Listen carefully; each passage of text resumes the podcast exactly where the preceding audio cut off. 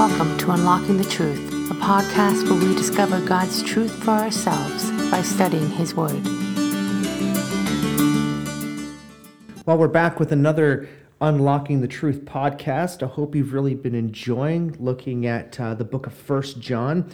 Uh, last uh, time we were together, Derek and I had a, a conversation together about living uh, of the world or uh, being righteous. And this uh, week, we want to look at um, something that might seem a little bit more, uh, it might seem similar uh, to the world versus the righteous, but we want to look specifically uh, looking at chapter uh, 3 of First John, verse 10, and how it starts there. And it starts with uh, this um, verse. It says, By this, the children of God and the children of the devil are obvious, and anyone who does not practice righteousness is not of the devil, nor the one who does not love his brother. This the statement from John that brings about uh, the idea here that it's very clear, very simple to see the difference between uh, a child of God and one who is a child of the devil. This is what we're going to unpack this week. So before we do, would you join me in praying for our time together? So, Father, we come before you now. We ask that um, you would speak clearly to us uh, through uh, your word, through the book of First John, as we study chapter uh, 3 together, specifically, Lord, looking at the differences of a child of God, a righteous one, versus uh, one who is of the devil, Lord. So, Father, this is uh, going to be an interesting uh, time together, Lord, simply because the truth will come out and we know that uh, the truth will set us free, Lord. So we give this time to you now. In your name we pray.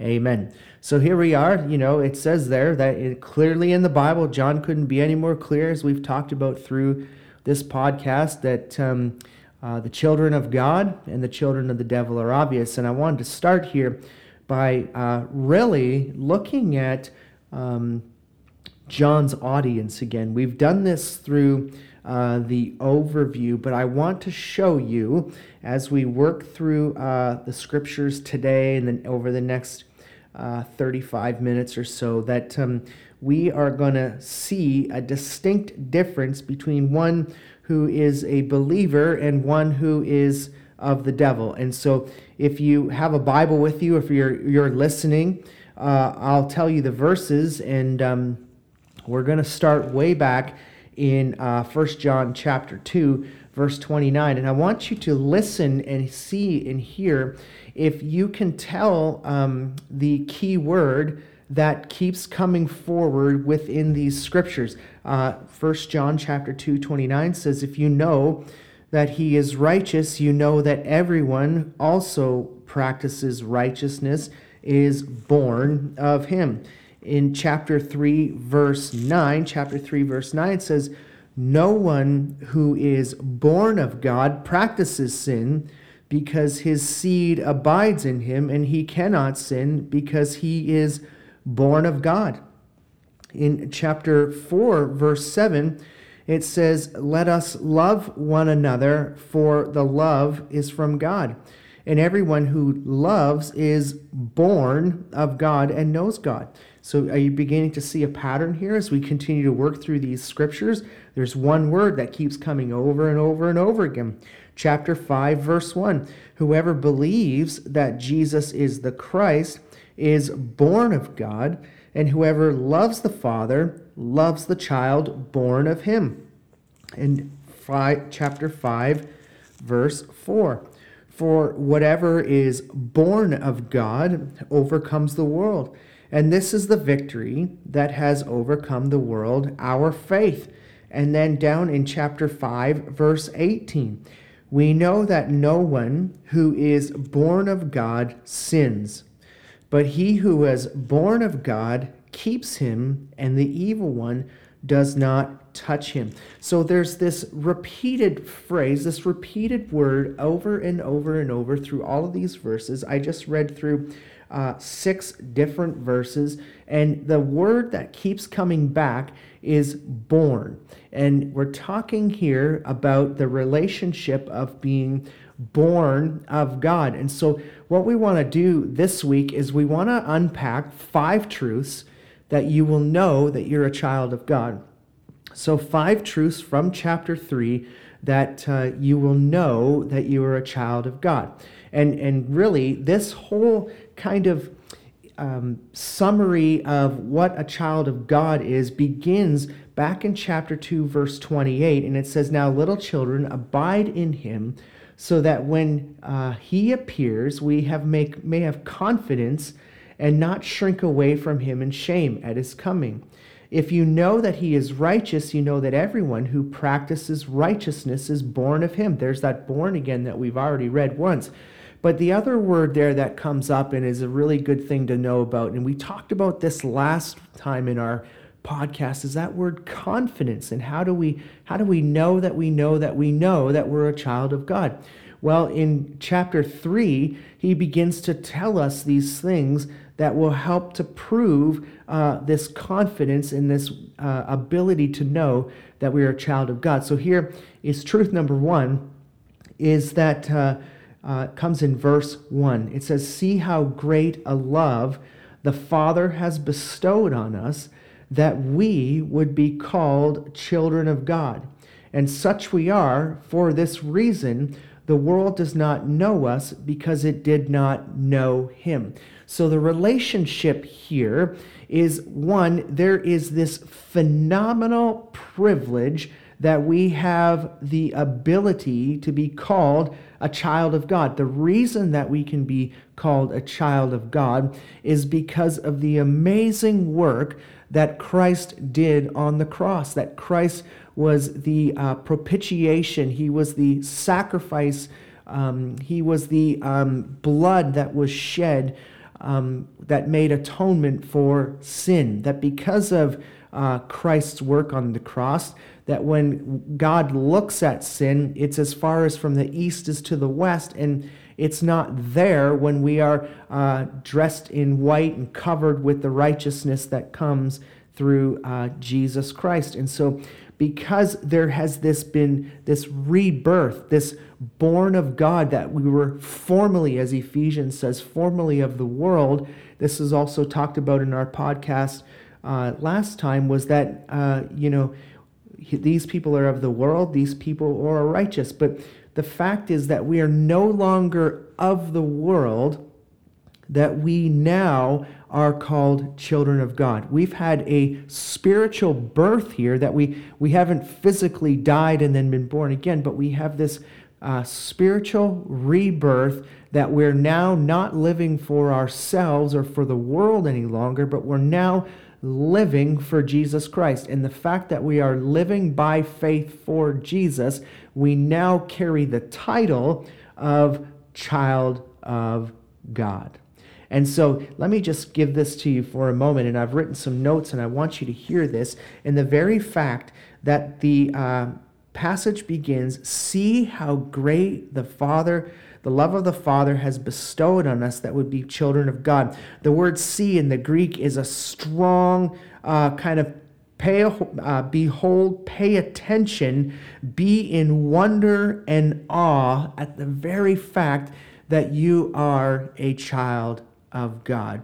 Uh, and so, how amazing it is to know that uh, in all of this, that the work on the cross, by you know our kind of hearing the gospel, receiving the gospel, believing the gospel, repenting of our sins, and now living a life uh, that is after Jesus, abiding in Him, we have this wonderful privilege of being called a child of God. And so know that what you've really had is a change of position. The world, it says in the passage, it doesn't know you anymore. It doesn't know you because the transformation has been so big, and they don't know because they don't know Him.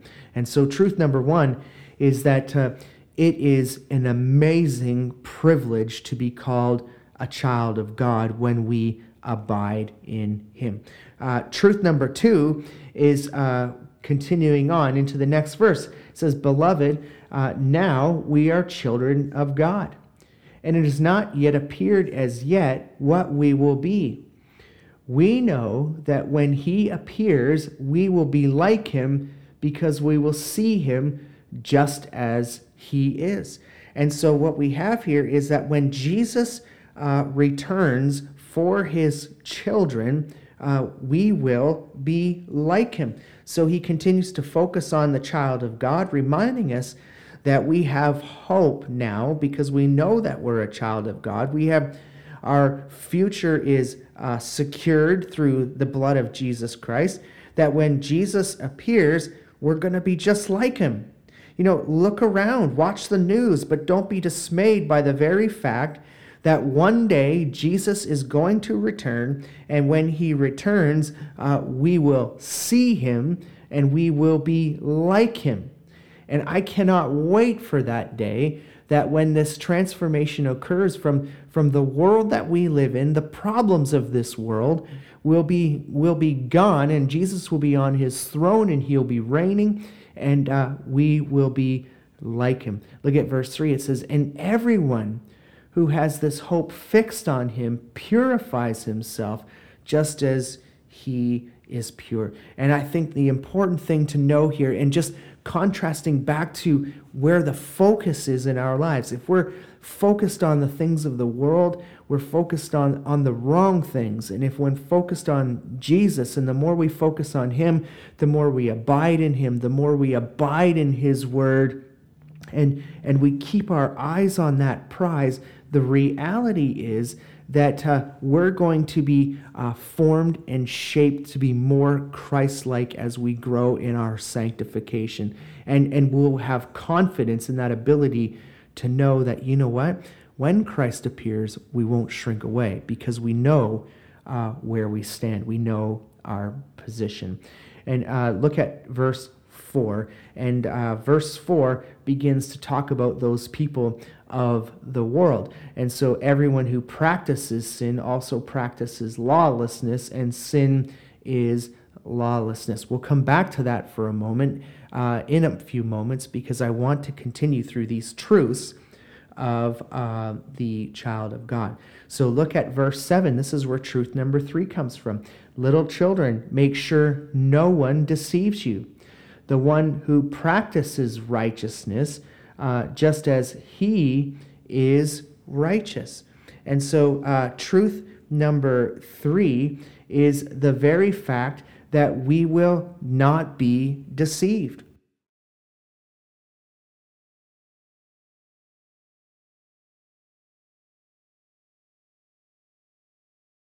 Make sure no one deceives you. The one who practices righteousness is righteous, just as he is righteous. And so John loves for his uh, for his readers is brought out in this verse. He writes and he says, "Make sure no one deceives you." Uh, this can also be read as let no one engage in deceiving you. How important is it for us to know the truth? The warning against false teachers and deception is important for us uh, and it is important for us to know the truth. It's clear and it applies to uh, our modern day. We, we have to uh, know the truth. We have to know that there is a certain way of living our lives and a certain way of practicing righteousness. And, and think about the, uh, the book of Romans for a moment. And, and uh, the antinomians were, were asking, and, and they continue to sin uh, and so they thought the more they sinned, the more that grace would abound. And Paul says, uh, no, that's not true. You cannot keep sinning and practicing sin and grace will abound. You're, you're not doing anything here. And this is what Paul, uh, John is saying is don't be deceived.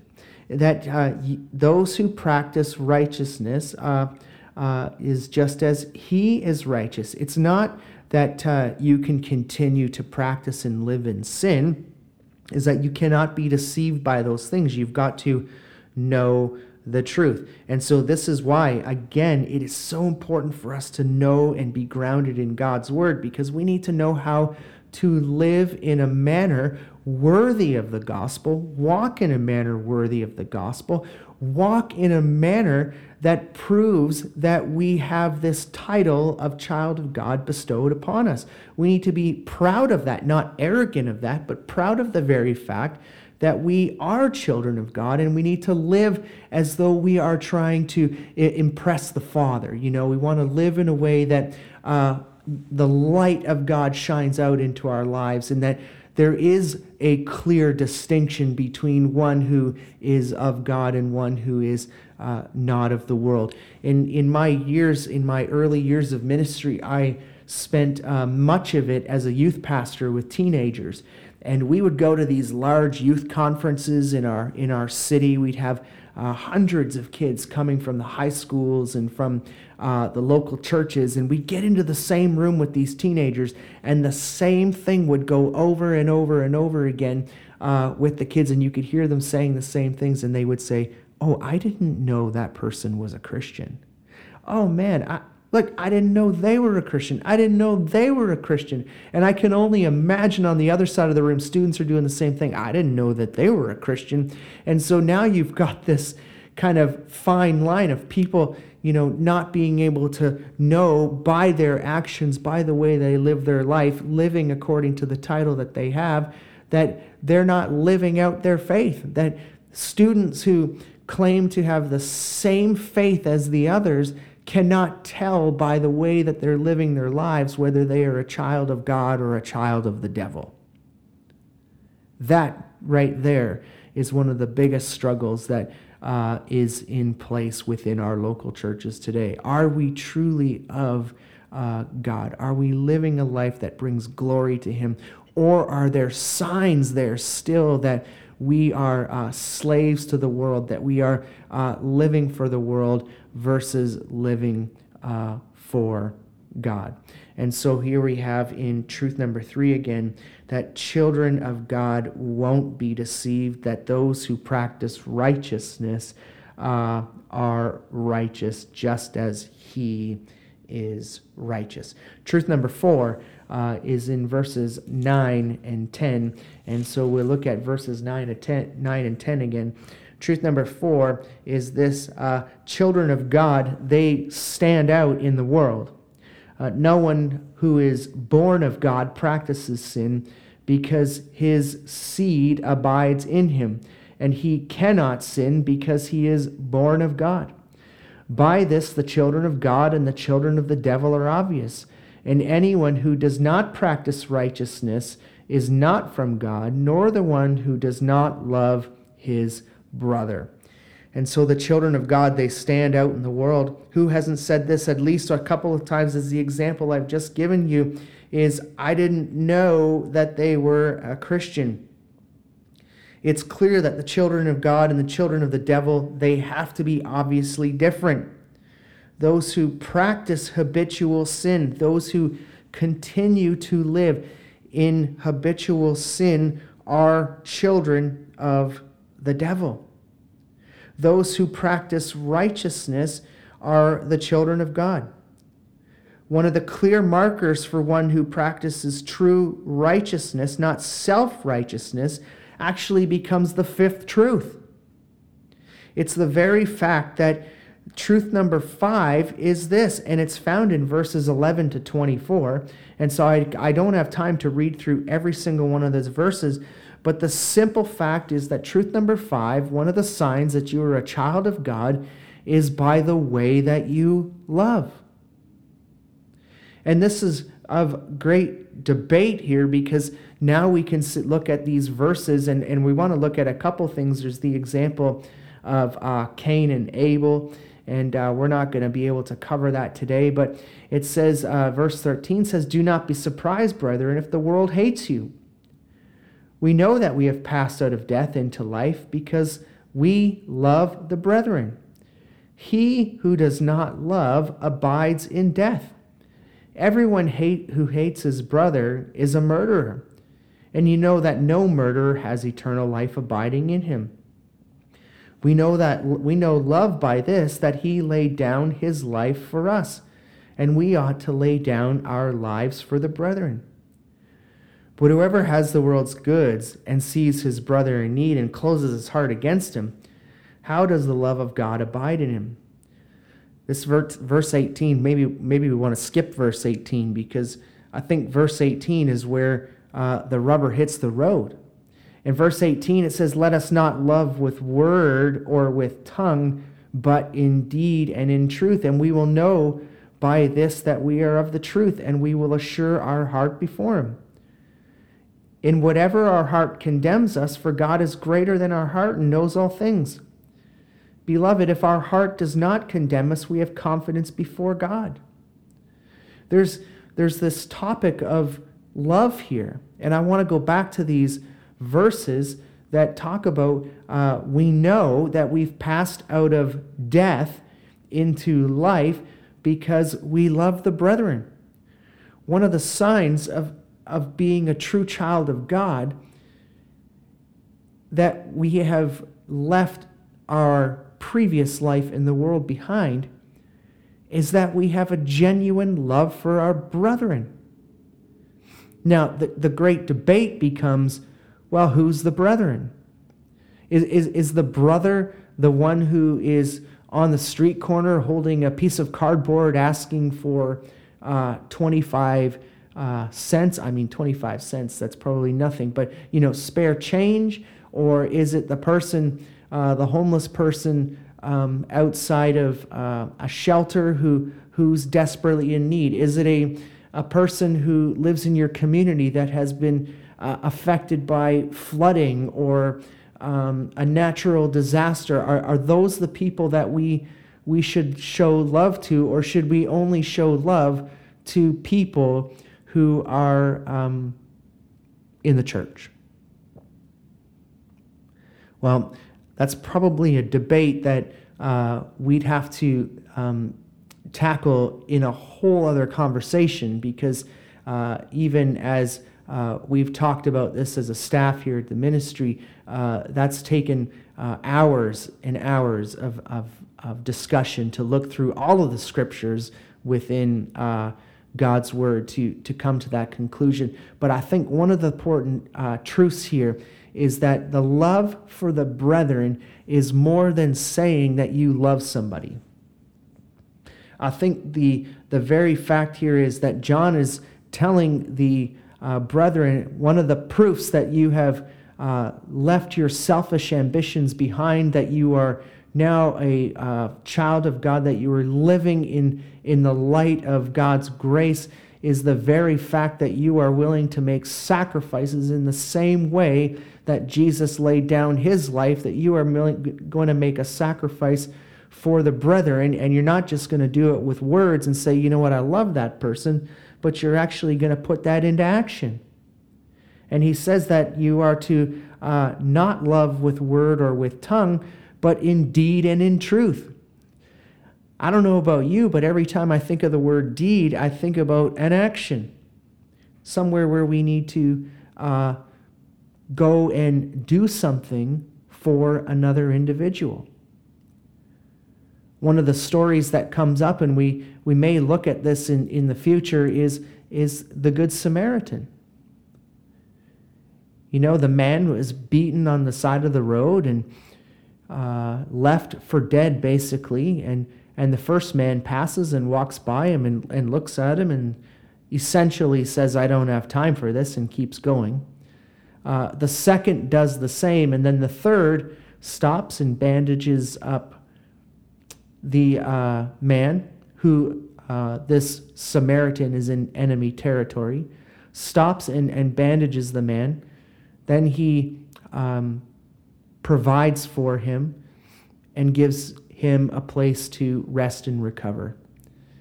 And one of the most important truths that can come out of that is the very fact that I think, me personally, this is coming from me now, is I think the first step that the the, the Good Samaritan made actually involved time. It wasn't the bandaging and the um, taking him to a place where he could rest. It was actually the very fact that he stopped to, to pay attention to what was going on around him, saw the need, and then met the need. And how many of us uh, on, a, on a regular basis look around and don't want to take the time. You know, I remember as a pastor, uh, some Sundays, people would come to me, and um, my first words out of my mouth might be, How are you doing this week? And yet, in the back of my mind, I'd be like, Oh my gosh, that could be a landmine of a question because you don't know the response that's going to come out of that. But the reality is that I think that what John is saying here is that a true child of God is one that uh, is loving the brethren. So, uh, one who pursues righteousness is one who abstains from sin, does not practice sin, and has a love for the brethren. And then he ends that chapter by giving us uh, some examples of how to love the brethren.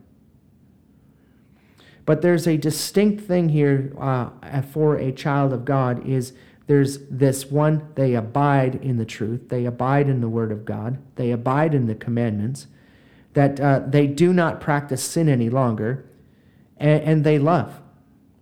So there are uh, some clear differences between one who is a child of God and one who is of the child of the devil. So, in the last few minutes, let's spend uh, a short amount of time. We don't want to spend as much time looking at the others, but uh, the fact is that the children of the devil are obvious as well. And so, I want to look uh, with you at um, back in chapter 3, verse 4. Everyone who practices sin also practices lawlessness. And sin is lawlessness. I want to look at this word lawlessness for a minute. The word sin uh, really uh, means to miss the mark. And so uh, sin is uh, obviously the exact opposite of righteousness, but this word lawlessness, it comes up again in Scripture and it is found in Second Thessalonians chapter 2, uh, verses 3 um, and then verse 7. So I'm going to uh, just turn in my Bible and I want you to um, hear uh, Thessalonians chapter 2, verse 3 and uh, verse 7. So uh, verse 3 says, Let uh, no one in any way deceive you for it will not come unless the apostasy comes first, and the man of lawlessness is revealed, uh, the son of destruction. The, the Greek uh, for son of lawlessness, or the, the Antichrist, is the same uh, Greek that um, John is using for uh, the description of sin in John, uh, 1 John chapter 3. Verse 7 of 1 Thessalonians for the mystery of lawlessness is already at work, only uh, he who now restrains will do so until he is taken out of the way. So, uh, this lawlessness or this lawless one um, in Second Thessalonians is in complete reference to, to, to the Antichrist. But what uh, I think that um, John is saying is everyone who practices sin uh, also practices lawlessness, and sin is lawlessness. So, what this lawlessness is, if it were to be compared to the Antichrist, uh, this lawlessness is a complete and utter rejection of righteousness. It's a complete and utter rejection of Jesus Christ. And so, if that is uh, the way that um, this would work. It, it, it, would fit within the context of, of 1 John and what we're talking about, uh, because there are those who uh, choose to live that way, ch- those who choose to deceive, those who um, later, as we'll look at, one of the possibilities of this sin that leads to death, uh, which will be in one of our final weeks uh, is a discussion on the complete and utter rejection of Jesus Christ. And so, uh, what, what he's saying here is the one who, who is a child of the devil is one who completely and utterly rejects Jesus Christ. They're living for their own selfish ambitions. Look what he says down in verse, verse 8. Uh, he says, The one who practices sin is of the devil, for the devil has sinned from the beginning. The Son appeared for uh, this purpose to destroy the works of the devil. The book of Isaiah describes um, the devil, and he describes him as one who uh, was had anger and uh, sin in him from the beginning, and that he was cast out of heaven. And if you are working through the precept upon precept study, you would have studied those cross references. But you can look that up. Look up the, the cherub that was cast out of heaven in the book of Isaiah. And so from the very beginning, he was a sinner. We know in the Garden of Eden that when he was with Eve, he, he tempted Eve, and through Adam's sin, sin entered into the world. And therefore, uh, through Adam's sin, sin now comes uh, to all men, and that is uh, Romans chapter 5. And so we've got this uh, total and utter uh, rejection of uh, Jesus Christ. There's this lawlessness. They're a part of the devil. It's clear for us and important for us to know in, in John 8, uh, verse 44. I want to look at John 8, verse 44 for a minute because uh, Jesus, and, and through uh, John, when John wrote in John 8, 44, uh, we have a uh, description of the devil. And so John 8, 44 says this uh, You are of your father, the devil. You want to do the desires of your father. Listen to how he's described. You know these verses. He was a murderer from the beginning and does not stand in the truth because there's no truth in him. And does not stand in the truth because there's no truth in him. And whenever he speaks, uh, he speaks a lie from his own nature, for he is a liar and the father of lies. This is this devil, this uh, man we call Satan, uh, completely and utterly rejects Jesus Christ. He, he's the opposite of Jesus Christ, he's the enemy of the cross. And so, uh, those who are of the devil are an enemy of the cross. Look at the end of verse 8. It says, The Son of God appeared for this purpose, to destroy the works of the devil. The Bible is clear that uh, Satan's dominion, Satan's uh, place of reign is the world. His, his purpose is to uh, destroy us. Uh, in the book of Genesis, God told Cain that sin was crouching at the door. The book of Peter says that uh, the devil is prowling around, ready to pounce. He, he wants to see uh, himself and his agenda reign. And yet Jesus Christ came to destroy the works of the devil. Galatians, let's look at Galatians uh, chapter 5 for a moment. And so uh, now you begin to get a, a list, and we want to look at um, the, this list of the differences between uh, a child of God and a child of the devil. And, and, and this is where we'll, we'll probably come to an end of our time together in Galatians chapter 5. But listen to what he says here. Uh, he says, uh, verse 16 of Galatians 5 But I say, walk by the Spirit, and you will not carry out the desires of the flesh. For the flesh sets its desire against the Spirit, and the Spirit against the flesh.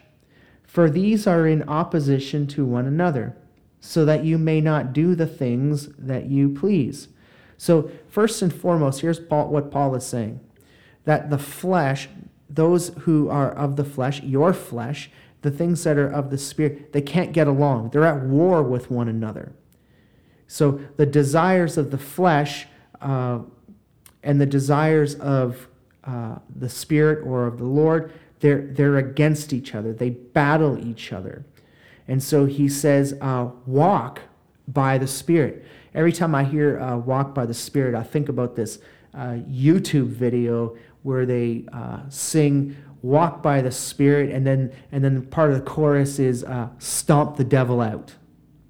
So there's a there is a clear uh, part here where you you don't continue to practice sin, you don't continue to live in sin, but when you walk by the Spirit, you get rid of all of that stuff, the things of the flesh, and you walk and live according to uh, the ways of the Lord. Uh, verse 18 says, But if you are led by the Spirit, you're not under the law. Now the deeds of the flesh are evident, which are, here you go, here are signs of uh, a child of the devil. These are the signs of the flesh. Immorality, impurity, sensuality, idolatry, sorcery, enmity, strife, jealousy, outbursts of anger, disputes, dissensions, uh, factions, envying, drunkenness, and carousing. And these things like these, of which I forewarn you, just as I have forewarned you, that those who practice such things will not inherit the kingdom of God. So let me give those to you again, because when you hear these things, ask yourself does it sound like the world? Do these things sound like those who live in the world? Because if you stop and you pause and you say, you know what, I'm seeing some of those things in the lives of people who call themselves child of God, well, then we've got a real problem. The deeds of the flesh are evident immorality, impurity, sensuality, idolatry, sorcery, enmity, strife, jealousy, outbursts of anger, disputes, dissensions, factions, envying, drunkenness, carousing and things like these. Ladies and gentlemen, folks who are listening to the podcast, this is the world. This is the world that we live in, and more and more you are seeing immorality rise to the top. The battle and the debate over uh, sexuality, over uh, gender identification, over homosexuality, all of these things are rising to the top, and the Bible has made it very clear to us that these are the things of the world. These are the things that the people of the devil pursue. And therefore, those who are a children or a child of God should not be in pursuit of these things, but they should have the fruit of the Spirit flowing out of them. Listen to what he says here about the fruit of the Spirit. These are things like wait a minute, what's the first one? Love joy, peace, peace, patience, and kindness, goodness, and faithfulness, gentleness, self control. Against such things there is no law. All of these things become the fruit of our life when we are living as a child of God and we have the anointing of the Holy Spirit within us. You see, this is the difference between a child of God and a child of the devil, and it comes down to sin. But it doesn't come down to the very fact that a child of God should live in perfection. But it's clear that the Bible tells us, and in 1 John it makes it even more clear, is the very fact that one who continues to practice sin is of the devil. They're still enslaved by sin. They've not been uh, uh, repented of it. They've, they've continued to follow after the desires of their own flesh. These are the children of the devil. And what Galatians tells us about those who are children of the devil, those who continue to pursue uh, the things of the flesh, they will not inherit the kingdom of God. But, you see, the amazing thing that we have here because, back to truth number one, because we have the privilege of being called a child of God, we have victory. We have victory over sin. We're not enslaved by sin. We still may mess up in our lives and we stay, still may have sin, but it is not the practice of our life. It is not the way that we continue to live our lives. It is the very fact that you know what? We have mess ups, but we have an advocate before the Father who continues to speak on our behalf. But we do not continually walk and live and practice the deeds of the flesh. And the very fact that Jesus Christ came to destroy sin, to defeat sin. You and I, as children of God, we have victory over sin. We have confidence to one day stand before God because we carry the title of the child of God. And guess what? While the world won't inherit the kingdom, we will. And so that's why we should keep our eyes focused on Jesus Christ. Don't get distracted by the things of this world. Keep your eyes and your hope fixed on Him and continue to ground yourself in the truth of God's Word. Why? Because the reward at the end, as we persevere, is far greater than anything this world will ever offer. And so that's the challenge for you this week. This is the difference between a child of God, and this is the difference between a child of the devil. Who are you? How do you know? For more information on how you can find out, I have a great Bible study that I would love uh, to send you. And all you have to do is you have to go to our website, preceptministries.ca, and you can go into our e store and look for the book, How Do You Know God's Your Father? It's a 40 minute Bible study, and you can grab that on our website, and we would love uh, to send it to you. It's only $10.99 plus shipping. If you need more information on that, feel free to call our office at 877 234 2030. How do you know that God's your Father? What's the difference between one who is a child of God and one is the child of the devil? Well, I think we've answered that today. So let's pray together. Father, we do thank you again for the wonderful privilege of being called a child of God. We thank you for your Son, Jesus Christ, that he was the payment for sin, that his blood was the covering for our sin. That, Father, you have shown mercy to us because of that great sacrifice.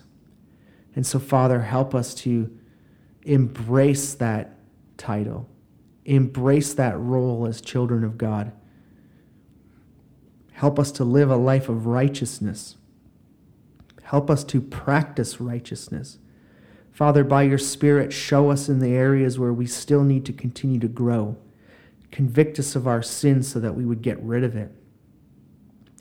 Father, that we would be able to, just like a garbage day, take the trash to the curb and let the truck take it and take it to the dump so we'll never see it again. Father, do that with our sin so that we can continue to be a testimony to the work of the cross in our own lives and in our community. In your name we pray. Amen. For more information on Precept Ministries Canada, visit us online at www.preceptministries.ca or call us at 877 234 2030.